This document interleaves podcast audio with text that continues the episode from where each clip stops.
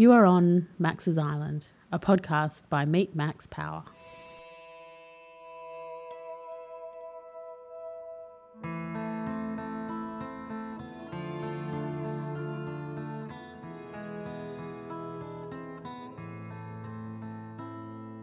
On Max's Island podcast, you'll hear the lived experiences of people who choose to live life a little differently. It might be a story of when they took time out and dared to do something crazy. Perhaps they made a decision to leave it all behind and follow their dreams. Or maybe they just stopped listening to what other people thought and did what was right for them. This experience becomes a story that is part of them and one that you need to hear. So, now that you're on Max's Island, listen to the wisdom in these stories, and you too will be inspired to do what you have always wanted to do.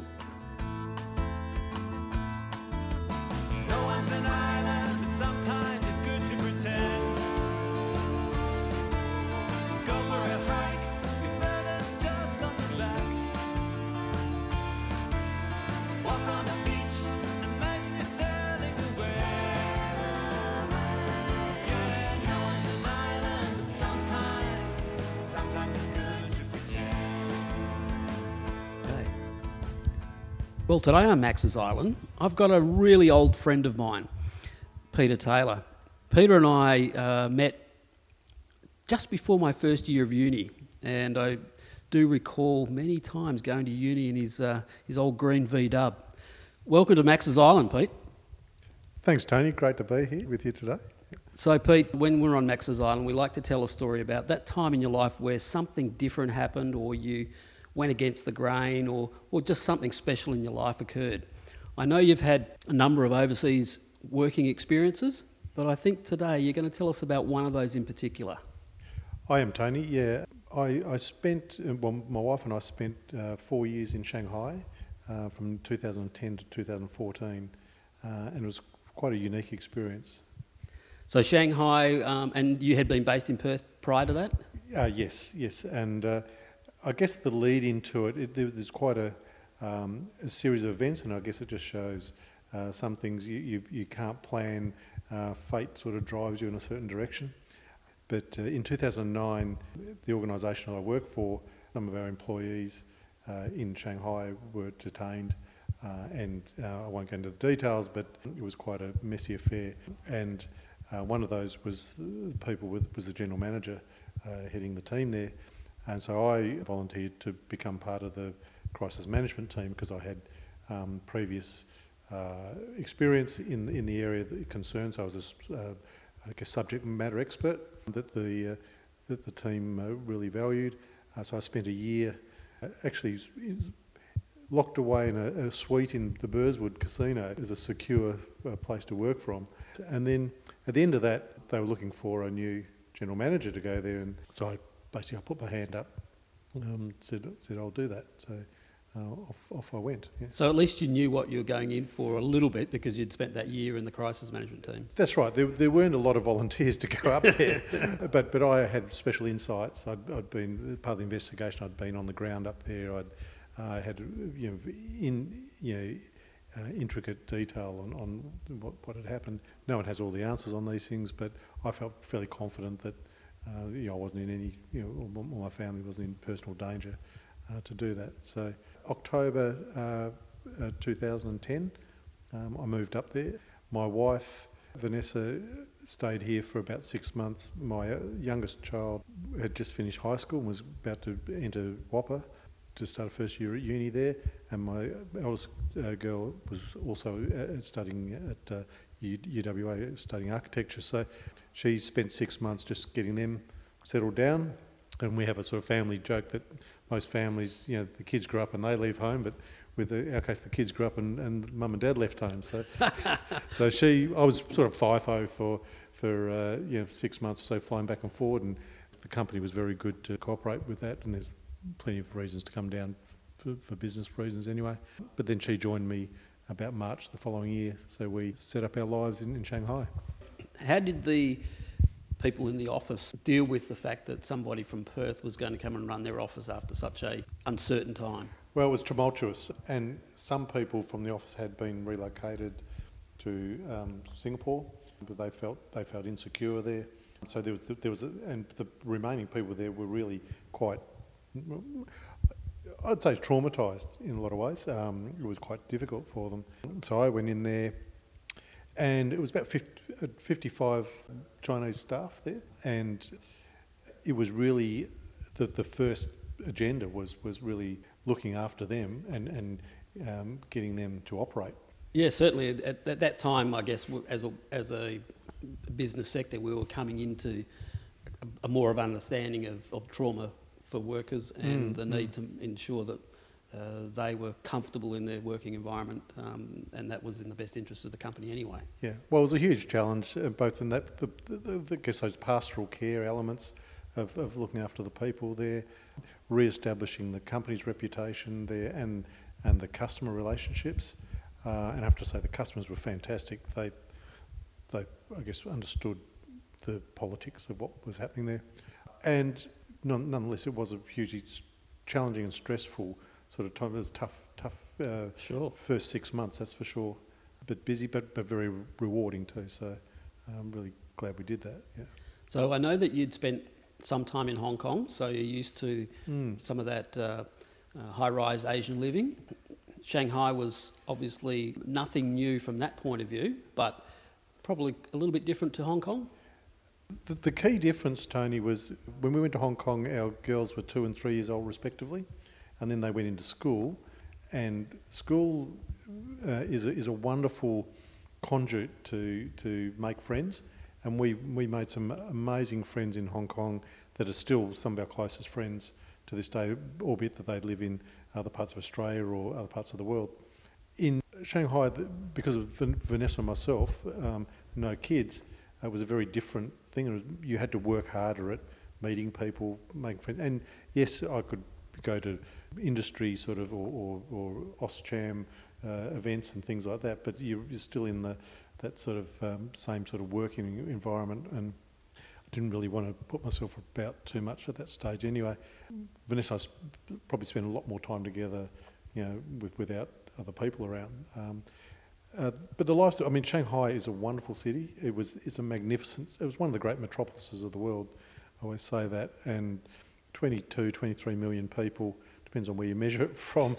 Very cosmopolitan, got really interesting history, um, although relatively recent in Chinese terms, because it- it's really the, the, uh, um, the Western, when, when the Western world collided with China and around the Opium Wars and uh, you know, Jardine Matheson's and all, the, all those things. And some really um, interesting history from, from my perspective.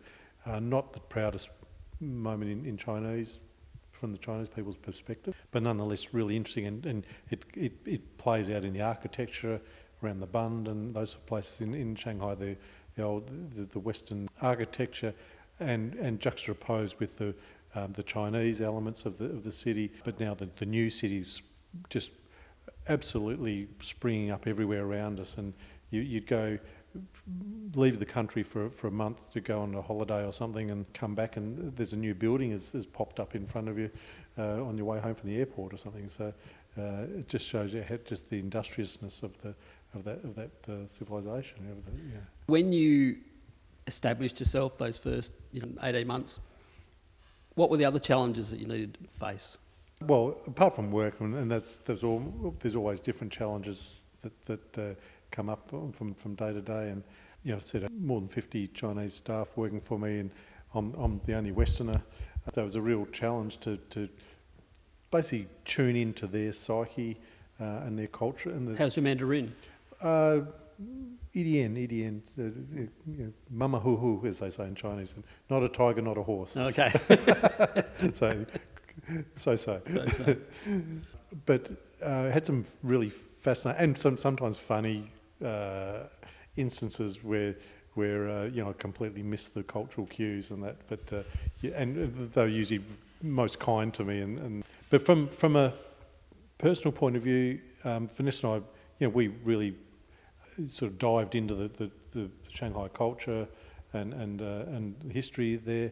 Um, it's got some great. I mean, if you want to, uh, if you're a gastronome and, and love love eating and bars and that, it's endless. And uh, what was great was places would spring up, uh, new areas would spring up every week, and, and uh, they were really cool place. They really found a coffee culture there during the period they were there, and the Chinese really embraced that.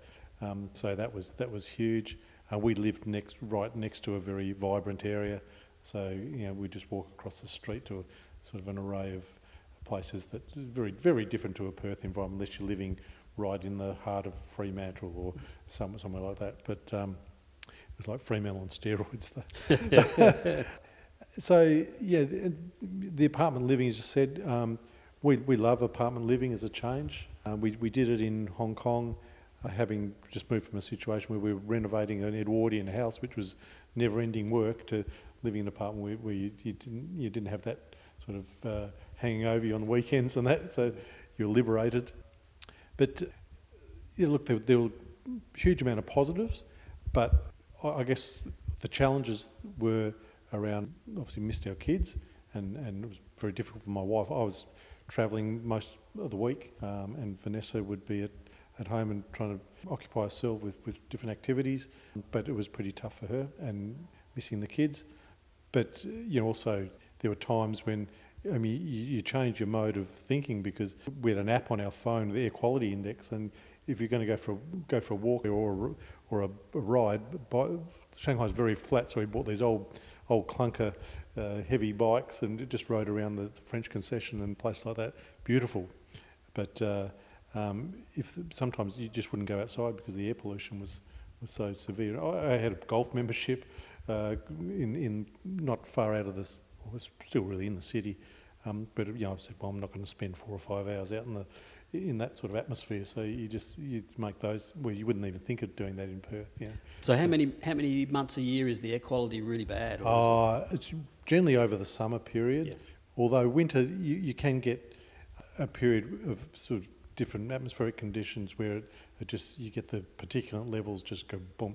Although Shanghai's probably more you get with the industrial areas around there, you get more like sulphur and, and that sort of thing. With, with Beijing or places like that, that's more particulates from motor vehicles and dust and things like that. But yeah, sometimes it got quite severe. The good thing was generally you got a few days of it and you've got a bit of breeze and that would blow blow everything away. But uh, and then you get the rains and that, and you might be stuck inside. You know, monsoons and that you, you, you get you know, stuck inside, so you get a bit of cabin fever. But yeah, look, it um, wasn't wasn't too bad. But And just curiously, you, you said you were the, the, the only Westerner in your office. Supporting staff, um, well trained, well educated. Oh, these, I, I was, you know, amongst my amongst the professional staff there, I was possibly the, the least qualified. They've all got PhD, or uh, yeah, three or four PhDs amongst them, and uh, you know, very highly qualified people, um, very smart people, obviously bi- at least bilingual, all got good English. Yeah, in, in my division, there were other Westerners in the office, but um, we also had a big project when we first went out there to move offices and expand, and we had to make a statement that the company was there to stay. Um, so there was a very much a design element to that, just to make a statement that um, for our staff and for the outside world and for our customers that we were very much there to stay. So that was an interesting project to have the, the architects and designers and everyone um, sort of buy into that to, to uh, design. And we, we, we did, I thought we did a really great job. It looks, it was a Smico office by the end of it and it was sort of the, became the global benchmark for, for what, what the company, um, how they designed offices from there on. So that was quite interesting, yeah. And how did the girls go running your house in Perth? And they were, you know, uni, both uni students, um, had the freedom of the, the place. Yes, they we, we called the frat house because it's like uh, who who uh, who has a, a a home you know to run of a run of a home when they're uh, in a uni. So I'm sure there was there was plenty of parties. Although our neighbours tell us that uh, they only had to uh, ask them to quieten down once, and that was about 3 a.m. in the morning. But they they did really well. Look. Teenage girls, they, they had their moments, and they were on the phone to mum, to a referee, and uh, that, that was uh, a bit traumatic sometimes. But uh, I think you know they're now they're the closest buddies, and I, I reckon that was the, the the seeds that sowed that that relationship because it, it made them live and work and, and understand each other. But yes, they did. Uh, I, I'd say I'd say they they basically uh, um, demolish the house by increment when we're when, when, we're away because we, we always intend to come back and renovate the house, which we which we duly did. But no, they, it was it was only so that tongue in cheek. They, they, they, they did exceptionally well and got through uni and did did all they they they need to do. Looked after our dog uh, and things, and so these things were thrown on them that they, they didn't certainly didn't expect to happen. So um, they they cope with that that, that wonderfully. So that's an interesting thing. that, You know, you're having to follow your career and, and spend you know four or five years away, and, Mm. and things like you couldn't take your dog, Mm. you know, and um, so you know some of the sacrifices you have to make, and that's you know for for, us dog lovers, you know that that's a big thing. Yeah, look, I always, you know, as you said, I, I've worked on a couple of occasions overseas on, on company postings, and I always view that as a privilege, and, and it is. I guess people think of it as saying it is just a, it's a gravy train or you know one, um, but they, they don't see the, the tough side of it because you do. You, you miss your family, your extended family, you miss your friends, you miss out on so much, and um, coming back is quite interesting because you've been away for so long, um, and people don't want to hear about your the continuous your experience or in Shanghai or in Hong Kong. Sure. And in fact, I en- ended up saying to somebody who sort of rolling their eyes, uh, said, "Well, look, if I can't relate my elements of my life in the last four years, I've got nothing to talk to you about." Yeah, so I'm sorry, but Yeah. yeah, um, yeah, bear with me here. Yeah? so, Yeah, and you know you, you need to communicate what your experiences are to, Yeah. to, to again to re-assimilate back to you know other people's yeah. you know, in association with other people's lives. And the, the assimilation is tougher, I, although I think we, we reflected on this. Can be, we're in Hong Kong from 95 to 2000 and, and then Shanghai 2010 to 14 and it was much easier this time and, and I put a lot of it down to technology that, that we, you know, because we were able to Skype with people and um, or FaceTime or whatever the technology was. Um, it was m- much more connectivity, so you didn't lose uh, that connection with people. Through the web of security. Ah, yes, we were always conscious that that uh, we were being heavily scrutinised the whole time. Uh, so yeah, there was always that, uh, and sometimes, surprisingly, the, unsurprisingly, the, the internet would go on the uh, get blacked out and Just when you were doing during particular periods Yeah. at the time. Yeah, so particular business deals and yeah, times. No, no surprises there. So, Yeah. but uh, yeah, it's uh, um, yeah. Look, it, it's as I said, it's, it's a privilege to, to have these experiences, um, but they're they're um, people if they are looking to do that, go in with your eyes wide open because there are certainly pressures, and I know some of um, my colleagues, other people that we um, knew there, some of them really struggled and, and, and failed, I guess, to complete assignments and that because they either their spouses or themselves couldn't you know couldn't ha- handle it. You know, so Yeah. um, it's not easy.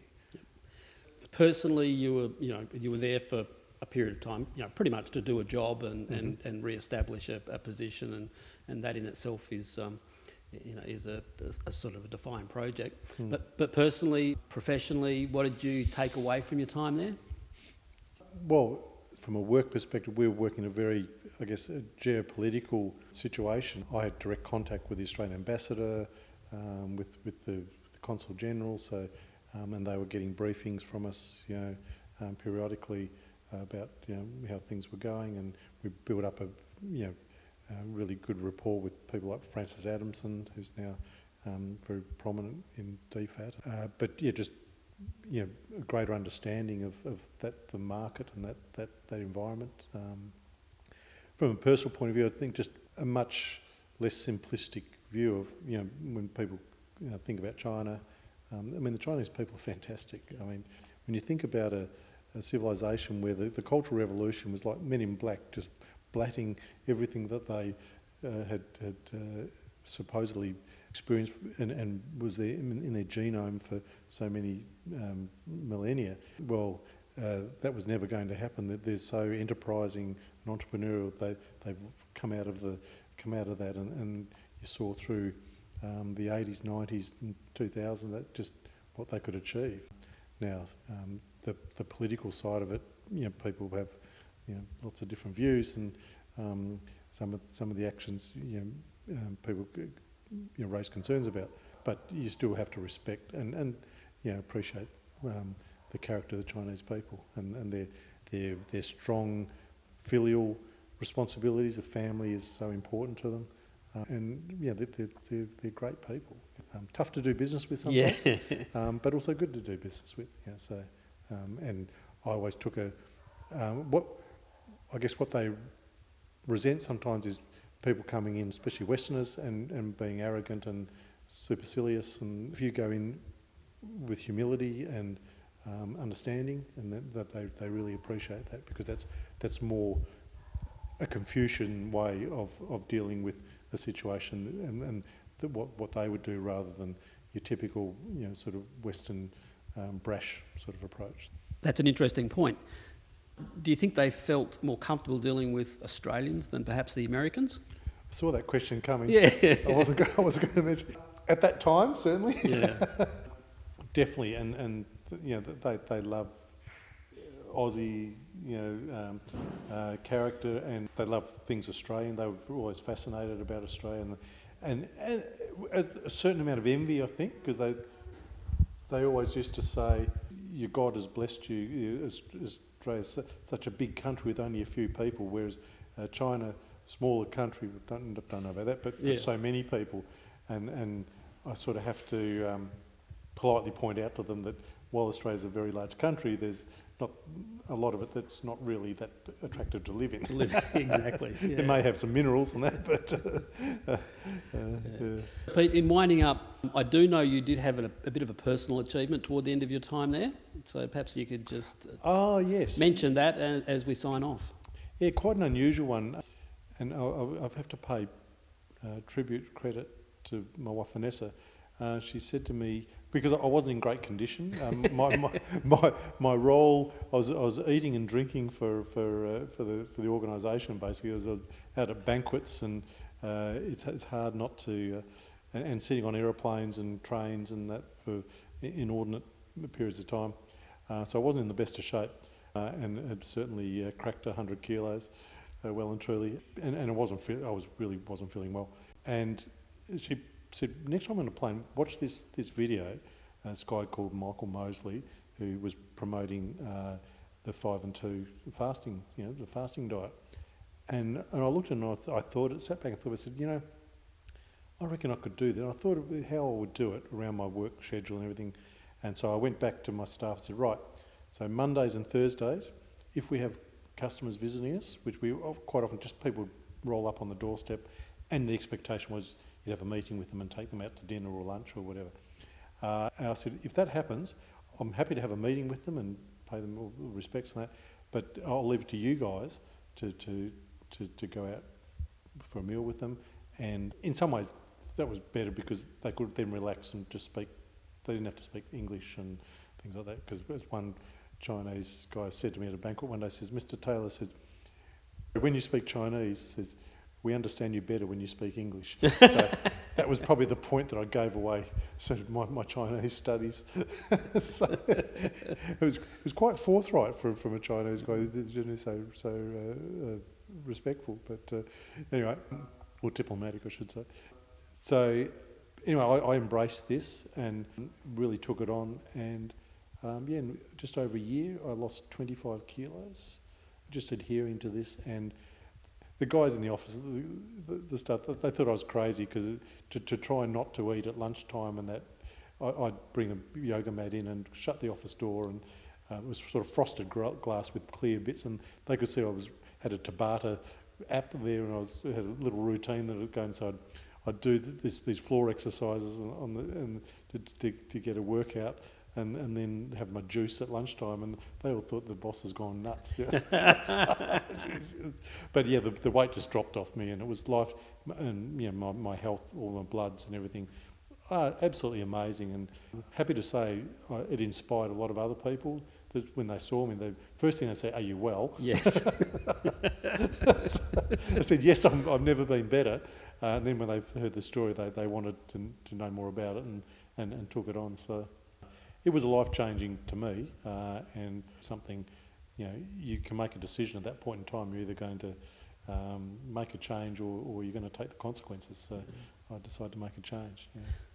Thanks very much for being on Max's Island. It's a great story. I, I knew the background to it, but really didn't appreciate the extent that you were, you know, a little bit isolated and, and separated from, from so many people. But uh, great story. Thanks for sharing it on Max's Island, and perhaps later on there's uh, another story down the track we can um, have another session. Thanks, Tony. My pleasure.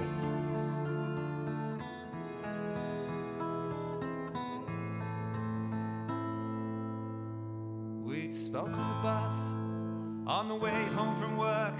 He was lost in the details of life. Each day was a blur, all work and no play.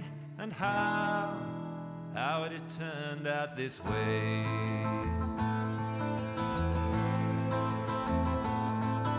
He told me his plan, a short-term escape, five weeks on the Bibbulmun track. Go it alone, no one to blame if he finished or fell by the